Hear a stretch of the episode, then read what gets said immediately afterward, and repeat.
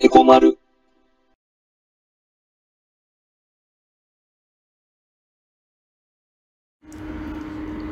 まるです。このチャンネルでは、経済を中心に、政治や社会問題をね、民間とか国家間も含めて、いろいろとみんなと一緒に学んでいくことで、投資や、資産運用に強い体質になっていこうよねっていうね。まあ、そんな趣旨で、ラジオのように経済の基本から、今起きてる出来事まで、これからいっぱい話していくからね。前回までにね、株式投資でどんな利益が得られるかって話をしたんだけど、覚えてくれてるかな？まあ、簡単にね、おさらいすると、まあ、株式投資には、キャピタルゲイン、インカムゲイン、株主優待、この3つのね、得られる可能性のある利益があるって話をしたんだったよね。で、株価が安い時に買って、高くなった時に売る。そんで、その差額を儲ける。これが、キャピタルゲインだったよね。逆に、買った時より安くなっちゃって、もっとね、安くなっちゃいそうだから、もう売っちゃおうっていう時の差額の差損ね。これが、キャピタルロスね。で、あとは、保有の条件はあるけど、株式を保有することで、企業が得た利益の一部をこう、配当金として得る、インカムゲイン。で、あと、現金じゃなくて、まあ、企業のね、サービスを得る。まあ、株主優待。この3つだったよね。覚えてくれてたかな？まあね、言葉はね、どうでもいいんだよ。株式投資だと、このね、3種類の利益を得られる可能性があって、で、それがね、自分に合った金融商品なのか。でね、もし株式投資するなら、どの利益をね、目的に始めようかっていう、まあそんな判断の基準になればいいんだからさ、別にね、言葉を暗記するようなことじゃないからね。じゃあ、今日は、株式投資の始め方について、ね、話していこうかなと思うよ。まあさ、急にさ、始めようってさ、思い立ってもだよ。まあ、どうやって始めたらいいのかわからない人も多いかもしれないよね。まあさ、働いた給料をさ、もらうときにも、まあ、大体さ、銀行口座が必要でしょ？それと同じで、こう、投資するお金をね、入金したり、ね、儲かった利益をさ、受け取ったりするのに、やっぱり口座が必要なんだよね。で、まあさ、今株式投資の話だから、まあ株式だよね。株式とか、まあ債券は、こう、証券だからさ、証券会社の口座がまず必要になるんだよね。だから、証券会社に口座を開くことから始まるのね。今さ、こう、株式とか債券は、こう、証券だからさ、って、さらっと言っちゃったんだけど、まあね、株式とか債券は、企業が資金調達するために発行するものでしょ？で、仲介手段からだと、直接金融って言われるんだけど、要は、証券市場ね。この証券市場には、発行市場と流通市場っていうのがあってね。で、証券の発行とか取得が行われるのが発行市場で、もうすでにね、発行された証券のこう売買が行われているのが流通市場なのね。で、まあさ、俺もさ、含めて、こう、参戦してるのは、大体がさ、流通市場でね、会社のさ、経営者とかさ、証券会社の人じゃなければさ、まあちょっとさ、脱線しちゃったんだけど、要は、ね、株式も債券も、発行市場を通じて、まあ、市場に出てきてるものだからって話ね。まあこれは特に知ってなきゃダメってことじゃないからさ、まあ興味あれば、覚えておいてもいいしねって感じのレベルね。話を戻すよ。証券会社のね、口座ね。で、まあ、どこのさ、証券会社でもいいんだけど、まあ、今はさ、ネット証券が主流になってきてるから、まあ、ネットでさ、口座開設しちゃった方が、まあ、後々楽かもしれないよね。だ証券会社もいろいろあるから、そうね、まあ、比較サイトとかでさ、確認しながら自分に合った証券会社を選んだ方がいいんだけど、でも別にさ、最初にこう作った証券口座にね、こだわる必要なんてないんだからさ、ね、やっていくうちにいいなと思う証券会社があったら、もうどんどん乗り換えちゃって、ね、いいと思うんだよね。だから、こう、もうやりたいんだったら、そんなね、どこの講座作ろうなんてとこでつまずいてるよりかは、まずはさ、聞いたことある、耳にしたことあるっていうレベルでいいからさ、ね、講座を作っちゃって、始めちゃった方がね、いいよね。うん。まあ、耳にしたことになるとかさ、聞いたことあるっていうのはさ、ほら、まあ、野村証券とか、大和証券とかさ、うん。まあ、楽天証券とか、SMBC とかさ、なんかさ、こう、まあ、聞いたことあるとこあるでしょ？で、そういうところでまずね、講座を開設して始めちゃうっていうのも一つかなと思うの。まあ、もちろんね、それぞれの、こう、証券会社にさ、それぞれね、強みがあるわけだから、ね、どこでもいいよっていうのはさ、ちょっと無責任なんだけど、まあ、それもさ、自分に合ったものを探すね、一つなんだよね。うん。いろいろと取引をやっていく中で、自分自身でね、自分に合った証券会社を、まあ、見つけていけばいいと思うんだよ。うん。まあ、今後ね、このチャンネルを通じて話をしていく中でさ、ね、どんどんさ、こう、取引のね、テクニカルな話もしていくことになるだろうからさ、まあそしたらね、俺が使ってる証券会社とか、ね、どんどんね、紹介していけると思うんだけど、まあこれもさ、あくまでも俺に合った証券会社だからさ、ね、みんなにそのまんま合うかどうかわからないんだよね。うん。まあさ、ひとまず何でもいいから、まあ始めるなら始めてみなよっていうのが、まあほんと率直なとこだよね。うん。で、まあ次のステップよ。まあ、講座を開設ができたら、うん。まあ、投資するさ、お金を入金するでしょ？うん。そんで、買いたい銘柄を選んで、注文して、で、取引成立。まあ、ざっとね、こういう流れだよね。で、もちろんさ、キャピタルゲイン目的なら、買った時よりも高い株価で売らなきゃ、利益は得られないからさ、ね。まあ、そこまでが一連の取引ってなるかもしれないけどね。うん。で、ここでね、ちょっとね、心配になるのが、入金の時だよね。うん。まあ、いくらあればさ、取引できるのって思う人も、ね、多いんじゃないかなと。うん。これはね、でもね、買いたい株の株価にもよるし、あとね、株にはね、銘柄ごとに、ね、売買単位ってのがあってね。うん。これ単元株って言うんだけど、ね、一株ごと取引できる銘柄もあるし、うん。100株単位でしか取引できないものもある。うん。で、1000株単位で取引しなきゃいけないものもあるしね。うん。で、一部ね、例外あるんだけど、上場会社は、まあ、大体100株を1単元としてるんだよね。うん。で、そうなるとね、まあ、その株価かける1単元だからさ、ね、ちょっとまとまった資金がないと取引できないんじゃんってなっちゃうんだよね。うん。まあ、例えばさ、みずほファイナンシャルグループのね、あるでしょ、の株価が、まあ今だいたい135円から、まあ138円ぐらい、かなと思うんだけど、まあさ、これ計算しやすいようにね、例え話だからさ、140円としちゃおうか。うん。そんで、まあここ、みずほファイナンシャルグループの単元株数が100株だからさ、100株単位でしか買えないから、140円かける100株で14,000円だよね。で、14,000 円あれば、みずほファイナンシャルグループの株は取引できるわけ。うん。じゃあね、トヨタ自動車はっていうとね、こっちはだいたいね、今、6,800 円台、6,855 円とか、それぐらいだから、まあ、こっちもね、計算しやすく 6,800 円にしちゃうけど、例えばだからね、そうすると、トヨタの単元株数も、まあ、100株だから、6,800 円かける100株で、こっちは68万円ないと取引できないってなるのね。うん。だから、まあ、買いたい株の株価と何株ごとにこう取引できるのかっていう単元株数ね。うん。で、これ次第でさ、まあ、いくらから取引できるかっていうのは大きく変わってくるからさ、株式投資をするなら、まあ、自分のさ、まあ、投資予定額、まあ、いわゆる予算だよね。にあった、こう、銘柄を探す必要はあるんだよね。まあどうしてもさ、高い株価の銘柄を買いたいなら、ね、単元未満株とかミニ株とかね、手段はいろいろとあるんだけど、まあこの辺はね、後々話していこうと思ってるよ。うん。で、今日はここまでかなと。次回はね、もう少し、まあ株式投資の話をしてね。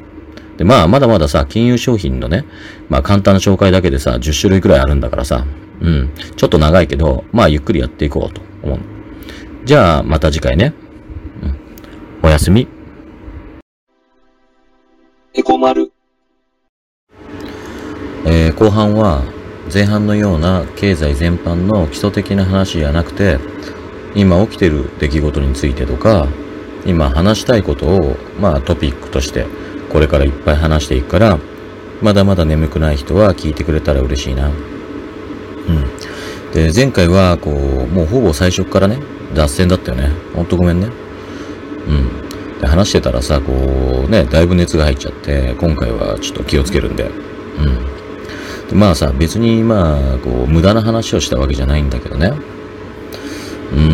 日本の未来の、社会ビジョンね。このイメージはほんと必要だと思うの。でね、今回はさ、中小企業がテーマなわけだから、そこにフォーカスしなきゃだよね。で、ずっとさ、言ってることだけど、日本の企業のさ、実に 99.7% がね、中小企業なわけでさ、で、働いてる人のね、日本のね、7割くらいが中小企業で働いてるってわけなのよ。で、そうなるとね、この層を中心に物事が回るのは仕方ないことだよね。で、逆にね、この層がリードしてくれてこそ、大きく進むわけでさ、この層がさ、動かなければ日本は停滞するし、やっぱり世界から遅れちゃう。で、グローバルスタンダードって断るごとに言われちゃうのもさ、やっぱりこの層がこのグローバルスタンダードをさ、牽引していないからそうなっちゃうんだよね。だからさ、この構造を、中小企業がね、99.7% っていう構造をね、それを変えていくか、それとも 99.7% っていう分厚い層のね、意識を変えていくか、ね、どこが、誰が引っ張っていくのか、今すごく重要なさ、そんな時なんだよね。で、この後さ、話していくけど、中小企業がさ、99.7% っていう構造が、そこが問題なんだっていう、指摘があるよね。でもね、俺の結論は 99.7% なんていうさ、大多数、どんなことでもそう簡単に作れる時代じゃないでしょ、今。だからさ、ね、どこの国も真似できないメリットとしてさ、それを活かすべきでしょって考えで固まってるんだよね。大体さ、何にでも共通することだけどさ、大きいより小さい方が、機動性は高いでしょ。小さいというよりかさ、スマートで、シンプルって言った方がいいかもしれないね。で、そういう意味ではさ、目まぐるしく変化する時代でだよ。で、さらにさ、こういうグローバル化で、ダメージコントロール、しにくい社会。今回のさ、コロナショックもそうだけどさ、遮断が難しいようなね、こういう環境下で、やっぱ外からどうしても入ってきちゃうでしょ。で、そういう、グローバル社会ではね、流動性の高い、流動性じゃない、機動性ね、機動性の高い、中小企業の方がさ、優位性を発揮しやすい面はあるんじゃないかなって思うの。で、個々のさ、アイデンティティを重要視する、パーソナルの時代、って言ったけど、それならさ、グループもさ、ミニマイズ、最小化でね、しなきゃ、機能しにくいでしょ。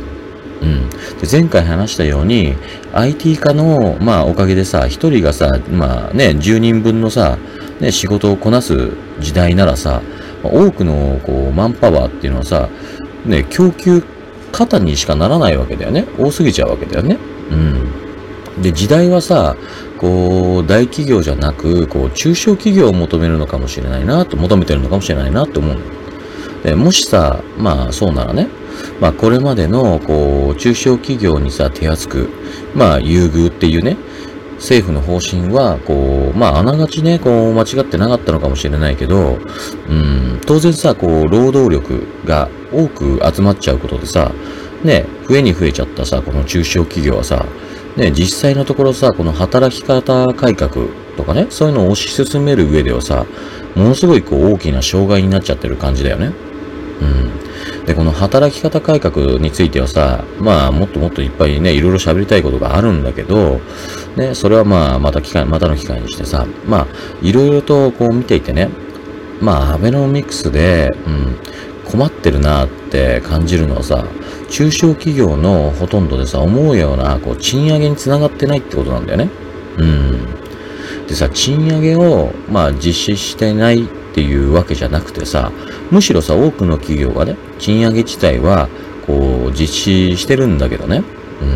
もう、はっきり言っちゃえばさ、賃上げ率、ね、率がね、本当低いんだよね。